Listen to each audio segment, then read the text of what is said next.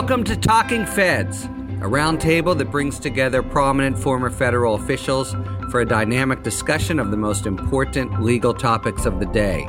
We've had another tumultuous week in Washington. It feels as if the President of the United States is on some sort of mad rampage against all institutions and even persons who don't display the one quality that separates good from evil and drives all policy determinations in his Manichaean world, namely personal loyalty to him.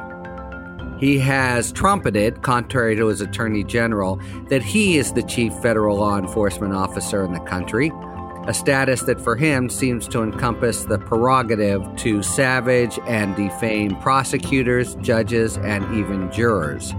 He has illegally exacted retribution against a war hero lieutenant colonel for testifying truthfully pursuant to a subpoena and his twin brother, for good measure, the lieutenant colonels, for no reason at all except the perceived sins of the brother. He's moved to oust the acting director of national intelligence for briefing Congress truthfully and according to legal duty, and is currently canvassing for a permanent successor based on the single criterion of personal loyalty. And throughout it all, he seems obsessed with trying to scrub away the history of the Mueller probe and the impeachment. He is deep in the gutter and determined to drive us all there. But we're also seeing some pushback from institutions and individuals, and we have the prospect of continuing hand to hand combat, not to mention congressional investigations that guarantee yet further eruptions and reprisals from the Mad King. And that's where we find ourselves at the end of this crazy week. I'm Harry Litman. I'm a former U.S. Attorney and Deputy Assistant Attorney General and a current Washington Post columnist, and I'm joined by a stellar group of feds to bear down on the most important developments of the last several days. As we've been doing of late on Talking Feds, two of the people who join us here are among our most familiar faces, and one newcomer to the podcast, although probably not to listeners. So, first, please welcome back Frank Figliuzzi, a national security contributor for NBC and MSNBC News. Frank was the former assistant director for counterintelligence at the FBI and also was previously the special agent in charge of the FBI's Cleveland division. Frank, so glad to have you with us again. I'm going to avoid saying I'm glad to be here because I'm not. but uh, the new, the news has been too grim. But uh, but here we are again. Thank you. All right. Was it something I said? Matt Miller. Matt's a partner at Vianovo. Vianovo is a strategic advisory firm for high stakes brand policy and crisis issues. Matt is also, as pretty much everyone knows, an MSNBC contributor and the former director of the Office of Public Affairs for the Department of Justice. Hello, Matt. Hi, Harry. I'm, uh, Are you glad to be here? Say, unlike unlike Frank, I'm always glad to be here, or at least if I'm not, I'm uh, I'm too polite to say so. All right, and we welcome for the first time to Talking Fed Sam Vinograd. Sam is CNN's national security analyst, and she also writes for CNN a weekly column there entitled The Presidential Weekly Briefing. She is as well a senior advisor at the Biden Institute.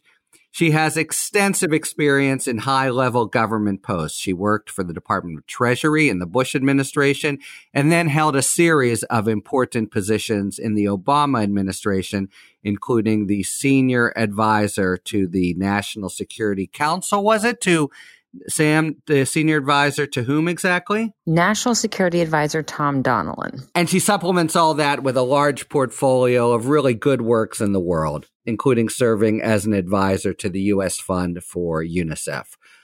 All right, we have a fantastic group, so let's dive in. I want to start with the sentencing of Roger Stone, not so much for, well, partly for the actual developments there, but also the whole wacky lead up to it and focus on what it tells us about Trump's brazenness post impeachment and where the Department of Justice is exactly in his solar system, which, as we know, revolves only around him as the sun in the center. To double back just briefly, Barr forcefully inserts himself in the process. There's huge consternation and revolt. But then at the sentencing, the department shows up and takes pretty much the first position before Barr had parachuted in or barring the entire leadership. What's your take on what happened there at the sentencing and the whole 90% re reversal that actually was the department's position in court? There was some good news that happened, believe it or not, with the Stone sentencing. And th- that was that the judicial component of our criminal justice system held firm. And by that, I mean that while the investigative end, which starts off the process in our criminal justice system, is in question because of the degree to which it's being controlled by the attorney general. The prosecutive end is in question because of what's going on at, at DOJ and the appointment of U.S. attorneys and their use in secret special investigations led by Barr. At least we can still, for the time being, count on a federal judge to do the right thing. And I've, I've heard a lot of people um, and seen comments on social media saying, oh, well, see, the judge agreed with Attorney General Barr that the sentencing recommendation was excessive. I look at it a different way. I look at it as despite the attempts by the White House and the Attorney General to intervene in a sentencing, the judge made up her own mind independently and came up with a decision that she can defend um, and that's easily defensible in the appellate process. She did that all by herself. Um, and in fact, her job was made harder, harder by the intervention of the attorney general and the White House. Just as Barr has said publicly, hey, the president's making my job harder by tweeting. Um, guess what? He and the president have made the job of being a federal judge harder, and they need to back off. So the system held, and we should applaud that. I agree with that, Harry. I th- I think that the judge, I think Judge Amy Berman Jackson has been so impressive the way she's handled this case and the Manafort case before it. I, I disagree with your assessment a little bit that the prosecutor came in and did kind of a ninety percent reversal. I, I thought it. I interpreted what he was doing as walking a very fine line, coming in and saying the the enhancements ought to apply, which are these kind of you know added measures that can get you a, a longer sentence, uh, but not backing off of the department's second memo where they said that the sentence ought to be reduced uh, from you know, seven to nine years down to something much more substantial. He never really walked away from that. So I thought he was walking. But, but aren't those, isn't it inconsistent? I mean, to say the enhancement apply, especially the eight point for the um, obstruction of Credico, means at least a guidelines sentence of almost what they had asked for initially, no? It should, but if you go back and look at that second memo, the the you know Barr directed memo, they never actually say the enhancements shouldn't apply. They just come back and then say, well, here are these reasons why the sentence ought to be lower. So I, I think he was walking a very fine line while at, at, the same time, you know, doing this weird little dance where he would he to say who wrote the memo or whether he was directed to write the memo. It was all very, very strange. And what's your take and Matt, you've been in the middle of this before about what preceded it. I saw it as more of a reversible. let's let's just say he's walking a fine line. Nevertheless, after the tumult of the previous go round, there must have been a very kind of feverish 48 hours of deliberations at the DOJ and very strict kind of uh, scripting of what he had to say. How do you sort of reverse engineer what was going on in DOJ just before the sentencing? I think that's exactly what happened. I, I have been uh, around a number of times when we knew uh, a line lawyer was going to have to go into court and expected very tough questions from the judge. And the parameters of what that lawyer is allowed to say go up to you know very senior levels not usually to the ag but something like this where the ag is directly implicated and, and you add on top the fact we know barr is a micromanager and certainly is now micromanaging this case i'm sure that he was given instructions don't answer that question and if the judge tries to make you answer refuse and we'll fight we'll fight her over it uh, you know after the fact uh, and she decided to just kind of let it go. Yeah, you've been there as a. Uh, by the way, I've been there sometimes as a lawyer, where you actually have to go in and take that uncomfortable position in front of a, a, a judge. You know, well, we just can't tell you. I'm sorry, Your Honor. It's not much fun. Sorry, you were saying. I wanted to pick up on one other point uh, Frank said, which is, you know, this idea that somehow Bill Barr was vindicated because right. the sentence that the judge handed down was more in line um, with what he recommended. Is it, misstates the problem with what Bill Barr did. The problem was not the ultimate recommendation that DOJ landed on, the more uh, lenient recommendation. That that was a perfectly appropriate position for the Justice Department to take. It was the Attorney General's intervention, and especially his intervention after the fact, after the government had already filed, and after the president had tweeted about it, that was so problematic. So it's a bit of a straw man argument. You see the president's supporters uh, throwing out there now. I think. Yeah, and moreover, Sam, I wonder what you thought about this. I thought it was a pretty strong repudiation of Barr and Trump, not so much in the bottom line. But Jackson made a big point, and I don't think this is inappropriate for a sentencing judge of really driving home the gravitas of the crime of saying, look, you lied. These lies were important. They kept us from discovering some of the truth about the Mueller investigation. This was about covering up for the president. The truth still matters. I mean, she gave the kind of civics lesson that Trump is at pains to ignore or even erase. What do you think about her sort of colloquy on the bench? Well, she read Stone the Riot Act regarding the dangers of what he did, but we have to look big picture here, right? I mean, regardless of what Judge Jackson did vis a vis Stone and the sentence, the kind of things that President Trump is doing here are the kinds of things that honestly, like, we'd probably be like sanctioning other countries for doing. He is defending a man that was involved in an attack on our country. That's a big picture here. Yeah, spin that out a little bit. What what do you mean exactly? What I mean is that President Trump and Bill Barr or whomever else is involved in trying to get Roger Stone off the hook, they're trying to defend a guy or pardon him who was involved in Russia's attack on the United States. I mean, that's a that's a crime that we're talking about, right? An attack on our elections perpetrated by Russia and the involvement of a non-state hostile intelligence service, WikiLeaks, in this case. The big picture here is that President Trump is interfering with the Department of Justice. I mean, let's just look at this simply, right? Trying to influence Department of Justice to let his friends and family off the hook when it comes to supporting an attack by a foreign power or trying to get people off the hook when they do him political favors. When I was in government, I don't know about you guys, we would probably be issuing demarches, issuing statements, and considering a range of sanctions against any foreign official that acted this way. Our president is doing exactly that. So, from a foreign perspective, what I have to wonder about is how closely our DOJ counterparts abroad, ministries of justice, et cetera, are willing to work with the Department of Justice going forward, knowing how Bill Barr is acting, not to mention what people think of the US president and the fact that he does not believe in impartial justice when it comes to his friends and family list. Yeah. And what I worry about is how demo- actual democracies are going to take a step back from working with DOJ, working with the president, based upon all of these actions. It kind of feels like a foregone conclusion at this point that Stone's going to get a pardon. I hope that I'm wrong. but whether it's Roger Stone or any of the other people named in the Mueller report as uh, working with President Trump, he's acting to try to clean their record publicly. None of us buy into that. And using whatever levers he has to let them off the hook. I don't think the buck stops with Roger Stone.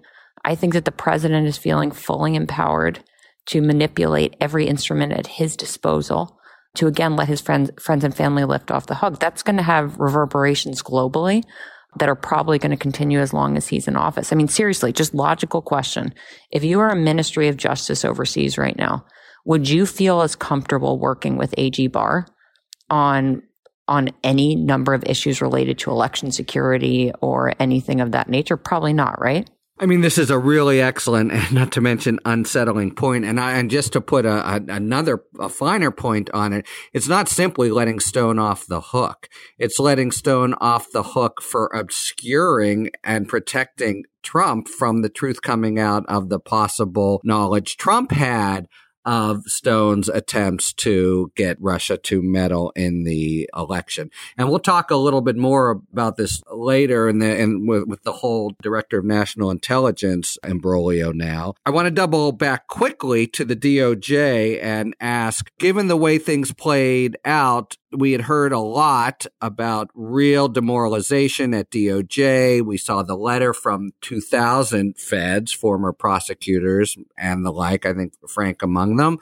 So now that it's this little earthquake has subsided, what's your sense of the current morale in the department? Are we still in sort of crisis alert or you know is there deep despondency? Is there worry? Is there real prospect of more people coming forward and having some kind of protest? Uh, what's the state of play there? This is Frank. I, I, can just share, you know, my impressions of having done some pulse checks this week, and actually had people contact me unsolicited, which which is fairly rare. Um, FBI folks are very, usually very, very um, circumspect and necessarily so. But I sense um, more than ever before a not only a morale issue but a desire to um, get out as soon as they can. Wow! Um, in terms of retirement eligibility, I, they don't like what's happening. They particularly are troubled by um, the use of their U.S. attorneys. You know, out in the field, Harry, as you well know, the uh, senior FBI folks, uh, well, not just the senior FBI agents, are joined at the hip with their partners at the U.S. attorney's offices. It's a team approach to to investigating and prosecuting cases. And in various field offices right now, if you're in Pittsburgh or you're in Salt Lake or you're in Connecticut or you're in St. Louis and you're seeing your U.S. attorney being turned into some kind of uh, double secret investigator for Barr, and you're you're being perhaps pressed into service to be the intake for uh, Rudy Giuliani and all things Ukraine, and you're just sitting there going, "What is going on?" And um, it's a bizarre time, and it and it it actually is uh, impacting those who are thinking about maybe it's time to retire. I think it's putting them over the edge down to the agent level, even you're finding. Uh, yeah, this is a head scratcher. So, so uh, you know, if you had asked me, yeah, and I, we've all been asked this question, you know, umpteen times in the last uh, three years, and the, my answer for the most part's been, "Hey, agents put their head down, they do their work." You know, they're not political, but now, now they're like, what? What? It, this is a subversion of the investigative and and prosecutive process that's troubling even uh, the street level agent. And it's not just DOJ though, right? I mean, you look at the cost benefit calculation of going into the intelligence community generally, State Department, et cetera. It's been literally flipped on its head over the course of this presidency. If you're an intelligence analyst right now, you know that if you actually uphold the ethics propagated by the DNI, including speaking truth, when it comes to a topic that's politically sensitive for the president, like Russia, you could be fired you could be personally threatened. So there's there's there's great risk associated with it. And furthermore, on the intelligence side, intelligence is now being used as a political weapon. The president is cherry picking information from the intelligence community that suits a, a personal narrative, political narrative, etc., and completely disregarding stuff that really feeds his insecurity. So in the intelligence community, your work is being weaponized as a political tool rather than being used as an input to policy making. So for that reason, you kind of just have to question who's actually willing to sign up to work in the intelligence community and perhaps DOJ at this point. I mean, the impact on recruitment and retention broadly within the US government is major. And hopefully if President Trump leaves office in 2020, this is going to take just from a human resources standpoint, like years to fix to convince people that going into government actually allows you to do what you signed up for and that you're not being complicit in this in, in, in a political agenda for a sitting president. I think you've nailed the problem in the intelligence community that also is happening at DOJ, which is people are worried about, in this case, the weaponization of law enforcement. I, I will say, though, I do think Barr has bought himself a little bit of time and space with his public protestations. Uh, in in in my judgment, his insincere public protestations, but I think they've accomplished what they were intended to.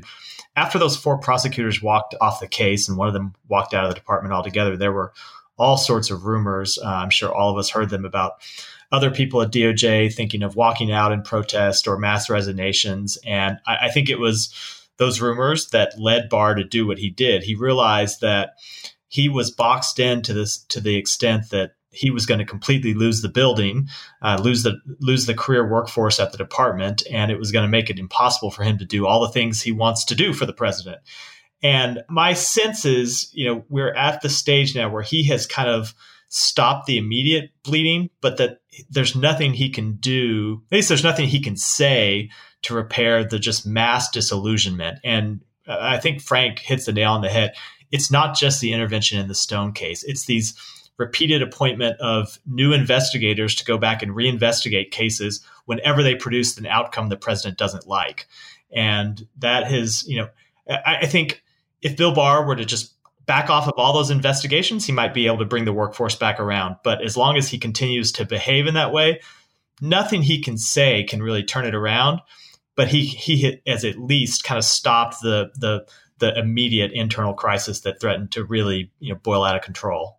It's sort of my sense. I think you're maybe closer to the ground of people there, but I, I can, among other things, speak about it personally. You know, I am one of the uh, unlucky souls who were champions of Barr's nomination early. Pretty much, this whole thing started when he stood up and lied.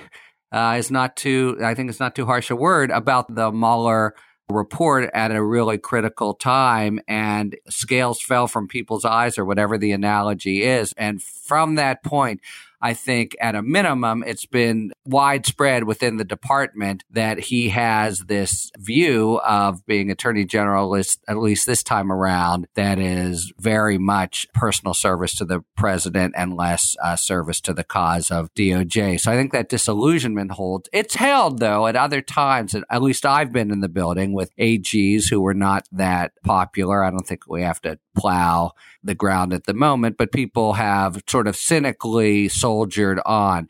And maybe that's the mode we're in because it did feel like in the immediate aftermath of Stone, just as, as you say, Matt, that wow, he might have a really serious and widespread revolt on his hands. But let me ask uh, Frank and Sam if you guys have any views about Matt's notion that the whole thing is sort of cynical and contrived. Or I, I, don't want to overstate Matt's position, but what do we make of this friction between Barr and Trump and Barr's threats to resign and Trump's rejoinder that I'm the chief federal law enforcement officer around here? Is there genuine friction? Is he, you know, really brandishing that sword or is it all theatrical? Look, if you, it's a cliche, but if you want to know what someone's really up to, don't don't look at what they say. Look, at what they do. So uh, Barr can say that the tweets are making his job harder, and he wished they weren't there. The reality is, look what he's doing. He's continuing to utilize these U.S. attorneys to undermine the Mueller inquiry in its entirety.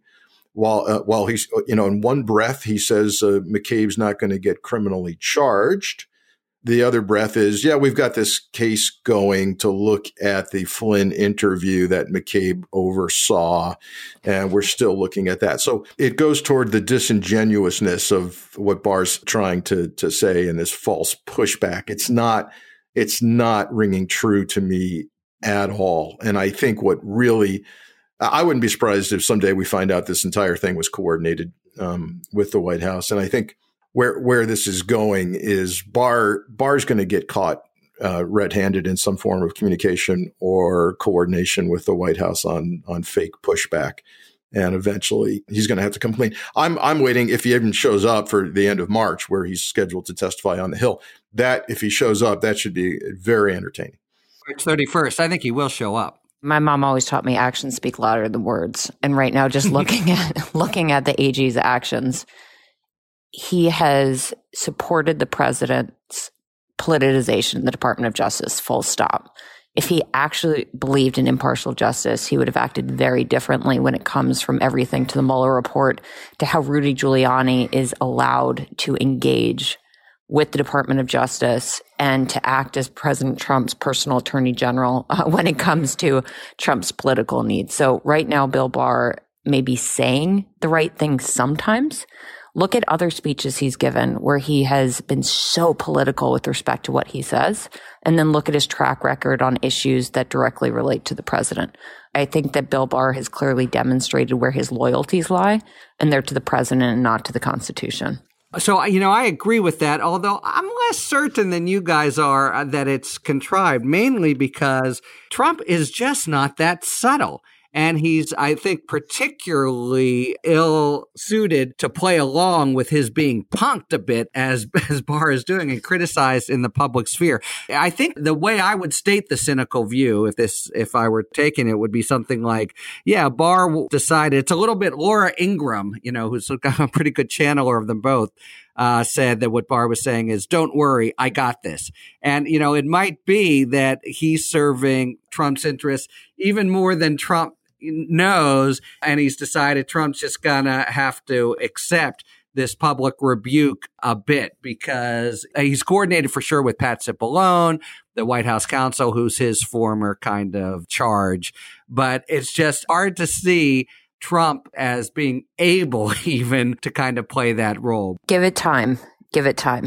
no, I mean seriously. Yeah. Bottom line is where the loyalty lies, but uh, I'm just not sure about the theatrical point. Go ahead, Matt. Do you remember that scene in Goodfellas where the guys pull off the Lufthansa heist and any scene in Goodfellas, I remember. So well. they, they pull off the Lufthansa heist, and afterwards, Jimmy, played by Robert De Niro, tells them all, now just lie low, don't make any big purchases, everyone just kind of be chill for a while. And the next thing you know, they have a big party, and Johnny Roastbeef shows up in a brand new pink Cadillac. right. And De Niro yells at him, saying, What are you doing? Are you are you stupid? Are, you're going to get us all pinched. And I think that's what what Barr is doing. I think he really is deeply frustrated right. because it's as you say, He's trying, he is doing everything the president could ask for and more. And the president is blowing it by driving his pink Cadillac around and tipping off the entire world to what they're up to. Right.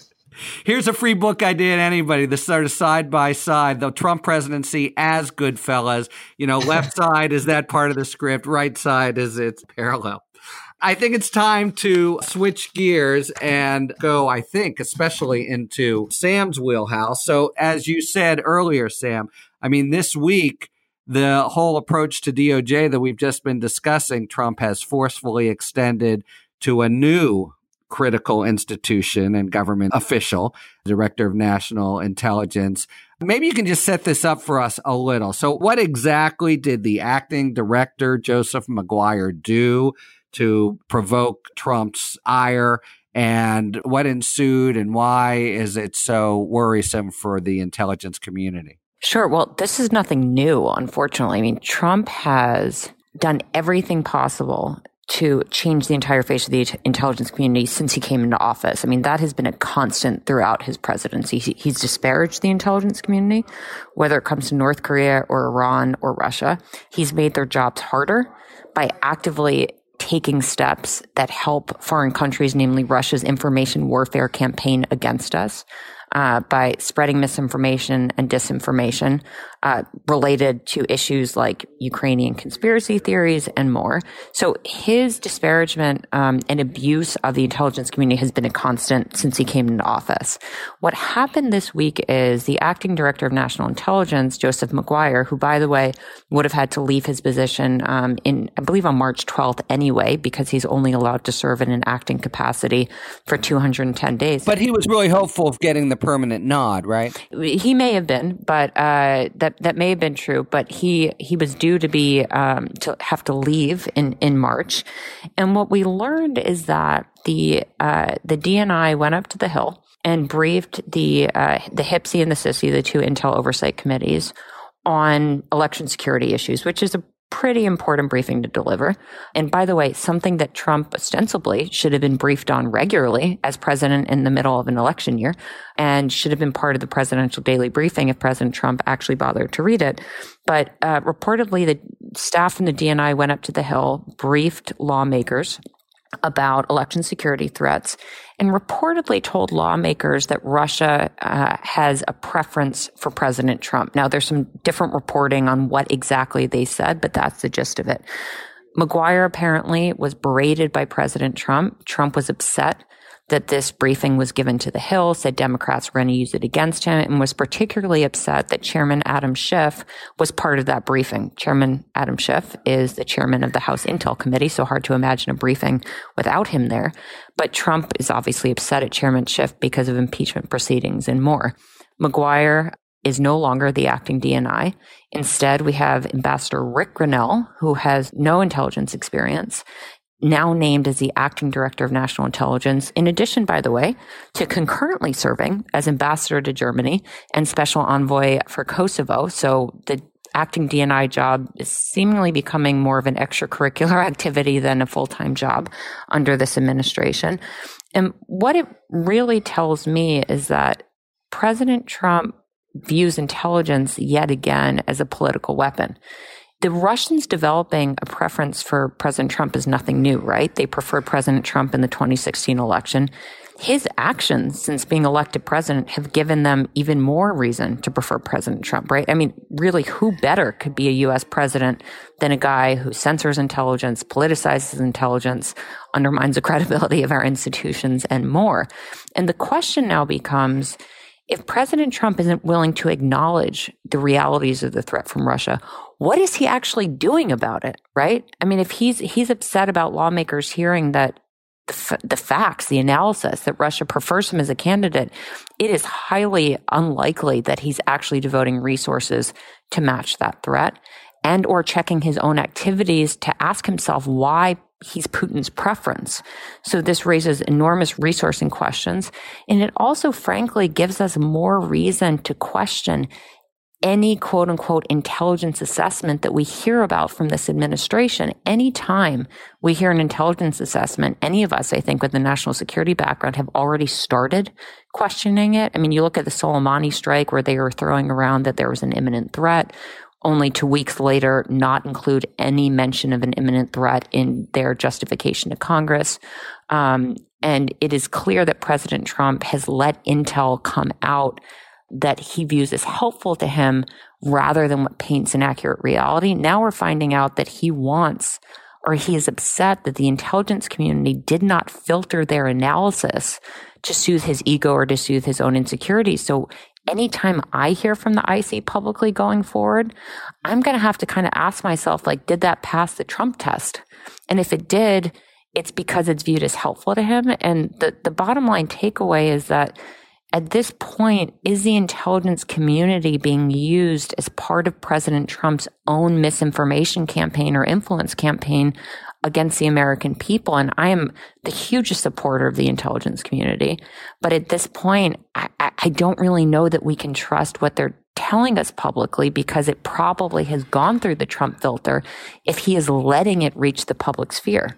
Boy, Sam has really uh, wrapped up the, I was going to say highlights, but unfortunately they're the lowlights of all of this development. We, we are watching not only the diminishing of the role of intelligence in a president's decision making, but and the politicization of intelligence, but now likely the suppression of intelligence. Imagine a scenario, um, which I think we're headed rapidly to, where unpleasant news will never get to the White House so that if collectors determine that Iran is, has actually stopped heading toward a, a nuclear uh, weapon program, and that's contra to the president's narrative that Iran is bad and it's a threat. Um, we won't ever hear that, nor might it even be tasked for collection. Similarly, if if uh, the president wants us to think North Korea is just fine, um, he's still in love with Kim Jong Un then an intel collection efforts and reporting that Kim Jong Un is actually rapidly moving to be able to deliver a nuclear weapon. That will never, um, might not only not get reported, it might not even get collected because it won't be on the priority collection list. And and so this is, you know, we earlier talked about morale amongst the troops. Imagine being that intelligence analyst, as Sam referred to earlier on the ground saying, I, I why bother? Um, it's not getting up there. It's not going to get reported. So this is a very, very uh, troubling scenario. And when, when I talk to some people, this is very early now, but who are in and around, uh, around what was briefed to the, to the uh, Intel committees um, that caused Trump to flip out. Um, this is more than just, Hey, Putin likes you. this was this was hey, we're going to see 2016 all over again. What's your sense, anybody, about precisely if the intelligence assessment included that, the kinds of mischief, either new or old, that Russia is about in the 2020 election? Here's, uh, and, and again, with all the caveats that um, this is very early, but what I'm learning is that the briefing was we're going to see the same playbook as 2016. So, social media propaganda and or hacking um, will be included and it will be targeted early in the primaries and it may be underway right now. And people even making some early conclusions that the, if you remember the reporting, I don't know, three or four weeks ago that Russia hacked into Burisma. Yeah. Um, and its subsidiaries, and, and that, hey, that was probably a search for dirt on the Bidens. That has come up as, hey, don't be surprised if you see some cockamamie stories come flying out um, on social media. I think the thing that's most disturbing about this, though the least surprising probably, is that apparently the catalyst for Trump moving uh, against Maguire and putting Grenell in is his outrage that Adam Schiff was briefed on this. The our kind of architecture of our intelligence oversight system now is that the intelligence committees, because the intel- intelligence operates uh, in secret and the public can't uh, be briefed on it and can't, you know, c- conduct kind of oversight the way you would of other agencies, that the intelligence committees are supposed to be briefed on everything. And, you know, the fact that Trump is so mad about Schiff getting this information shows you that you know, his mindset from 2016 is still the mindset he has right now, where the enemy is not the Russians. The enemy are domestic political opponents.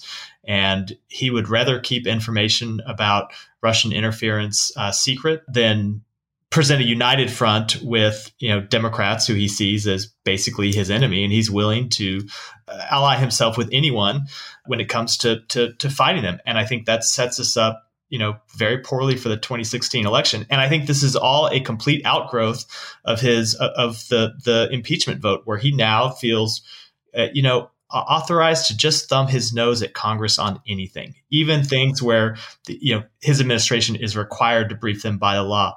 He just doesn't care because he knows they're not going to hold him accountable at all.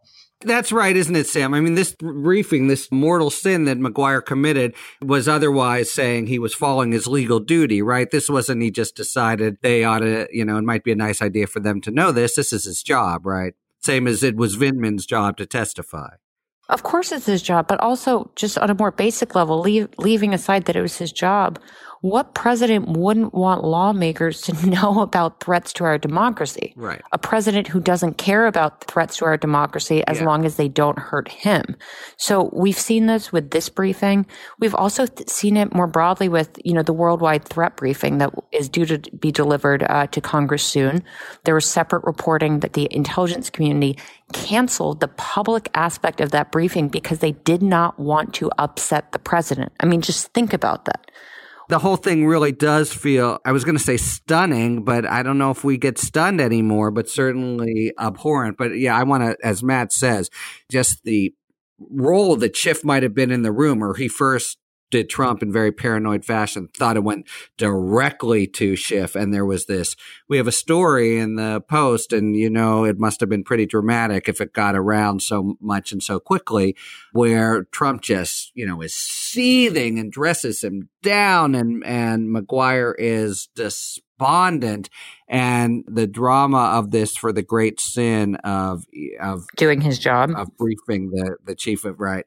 And just two other points to add. I think this is implicit but one it is an extra level here. We're talking about as sam sort of says and frank facts. You know it's one thing to be upset about taking certain positions but literally it's this kind of orwellian effort to deny the existence of certain facts. And also these facts I mean, give me a break. It's like a huge surprise that Russia is trying to use its own playbook and do it again in the 2020 election. This huge revelation is what totally makes Trump wig out.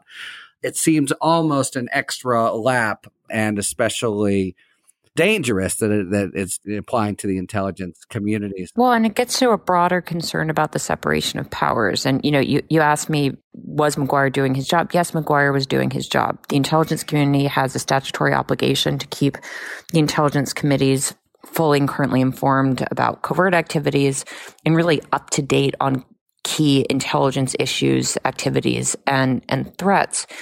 Part of that as well is so that Congress can perform its oversight functions of the intelligence community and of the uh, executive branch more broadly.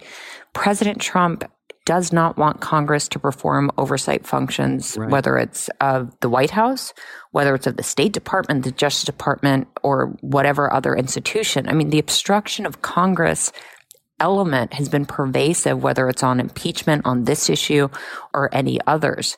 This is just the latest example where the president is trying to stymie members of the executive branch from providing information to Congress that's used as part of the separation, you know, to, to support the separation of powers. Um, and that's that's a theme that we've seen running throughout, unfortunately. It doesn't seem like it'll stop. Let me just, um, as a final note here, ask your other people's thoughts about Frank's despairing view that it'll just make the community kind of throw up its hands and ask why do anything. When we've had episodes like this in the past, there's been at least some suggestion, some members of the intelligence community trying to subtly get the facts out or do their jobs in slightly pushback. Do you see um, that as likely here, an effort to, you know, continue to do the job, get the threat out, and, and try to lie low? Or do you really think that the basic effect of Trump's hissy fits is to almost paralyze our intelligence agencies against this threat that is like coming looming on us like a freight train with November on the horizon. Well, imagine if you have something to report in terms of abuse, fraud, waste, abuse, and you're you're essentially looking to be a whistleblower or something less uh, of a variation of that.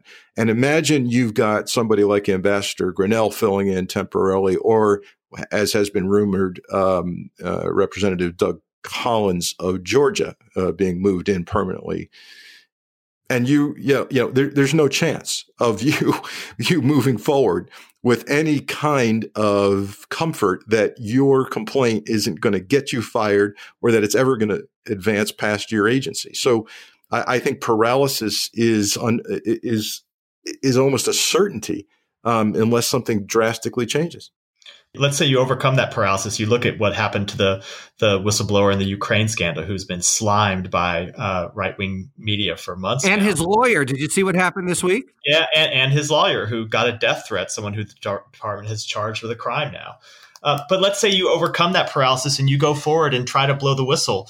What's going to happen? There are rumors that Trump is looking to to fire the uh, inspector general for the intelligence community, who is the person who you know fought to get that whistleblower camp- complaint transmitted to Congress. Don't know if he will or not, but he's certainly trying to. And even and even if he doesn't, uh, you can bet that if uh, a whistleblower does bring a complaint to the inspector general, DOJ and the new acting DNI, Grenell, are going to do everything they can to block that complaint from being submitted to Congress. And the, the, closer we get to the election, the more ability they have to to stifle that kind of thing because the clock becomes on their side. Yeah, and the final thing I'll add, I mean, we're kind of waiting to see here on this latest bit of reporting, but unless I missed it on my red eye last night, where's Richard Burr on this, right? I mean, where where are the Republicans on the intelligence committees when it comes to the threat from Russia. There was reporting that Republican lawmakers in this briefing were questioning the briefer and pointing to Trump's track record, ironically, on, I believe, Ukraine or being tough on Russia, rather than acknowledging what the intelligence community said and figuring out how to use the instruments of US power to try to confront Russia's threat. So the Republicans to date have been complicit in painting anything, any analysis as a um, Democratic weapon against the president rather than just a statement of fact. At the same time, we have Speaker McConnell refusing uh, to allow bills on election security to move forward.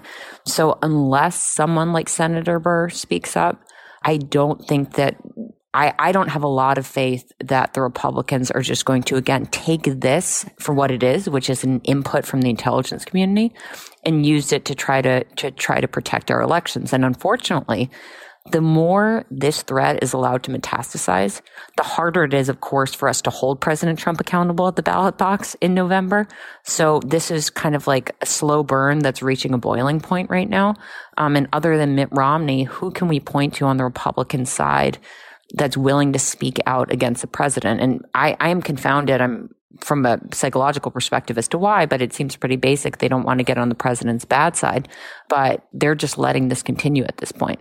You know, this is a really great point. And we had heard early on when Trump's playbook became apparent that there was the strong tradition, especially on the Senate side in the Intelligence Committee, of bipartisan and kind of grown up, just sensible conduct. And so that would point directly at Senator Burr and exactly it has everything now been captured and subsumed within the Trump megalomania. I think I got to now go back to Frank and say I'm really sorry that we had this discussion, but I hope, nevertheless, it, it's been somewhat illuminating for listeners. We end today. This might be news to you, Sam. I hope it's not.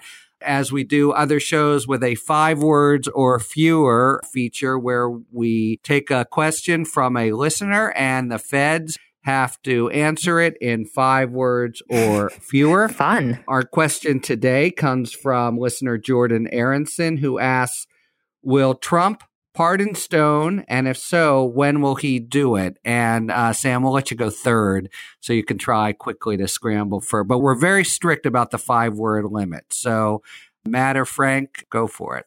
Yes, depends on the sentencing date. I'm going to say yes sooner than you think. And I'm going to say the pardon party will continue. Excellent. Five words and even a broader theme. I don't normally preface my answers, but just because the odds out there are 20 to 1, and I think I could make a killing. I'm going to go with no. All right, we'll see. It won't be my first prediction that went wrong. I think that would be the uh, along with others, the Bill Barr as institutionalist. All right. Thank you very much to returning regulars, Matt and Frank, and to Sam, who sailed through her first visit to Talking Feds. Thanks, guys. And thank you very much, listeners, for tuning in to Talking Feds. If you like what you've heard, please tell a friend to subscribe to us on Apple Podcasts or wherever they get their podcasts. And please take a moment to rate and review this podcast. You can follow us on Twitter at Talking Feds Pod to find out about future episodes and other Feds related content. And you can also check us out on the web at talkingfeds.com where we have full episode transcripts. Submit your questions to questions at talkingfeds.com, whether it's for five words or fewer, or general questions about the inner workings of the legal system for our sidebar segment. Thanks very much for tuning in. And don't worry, as long as you need answers, even answers to sad, depressing questions, the feds will keep talking.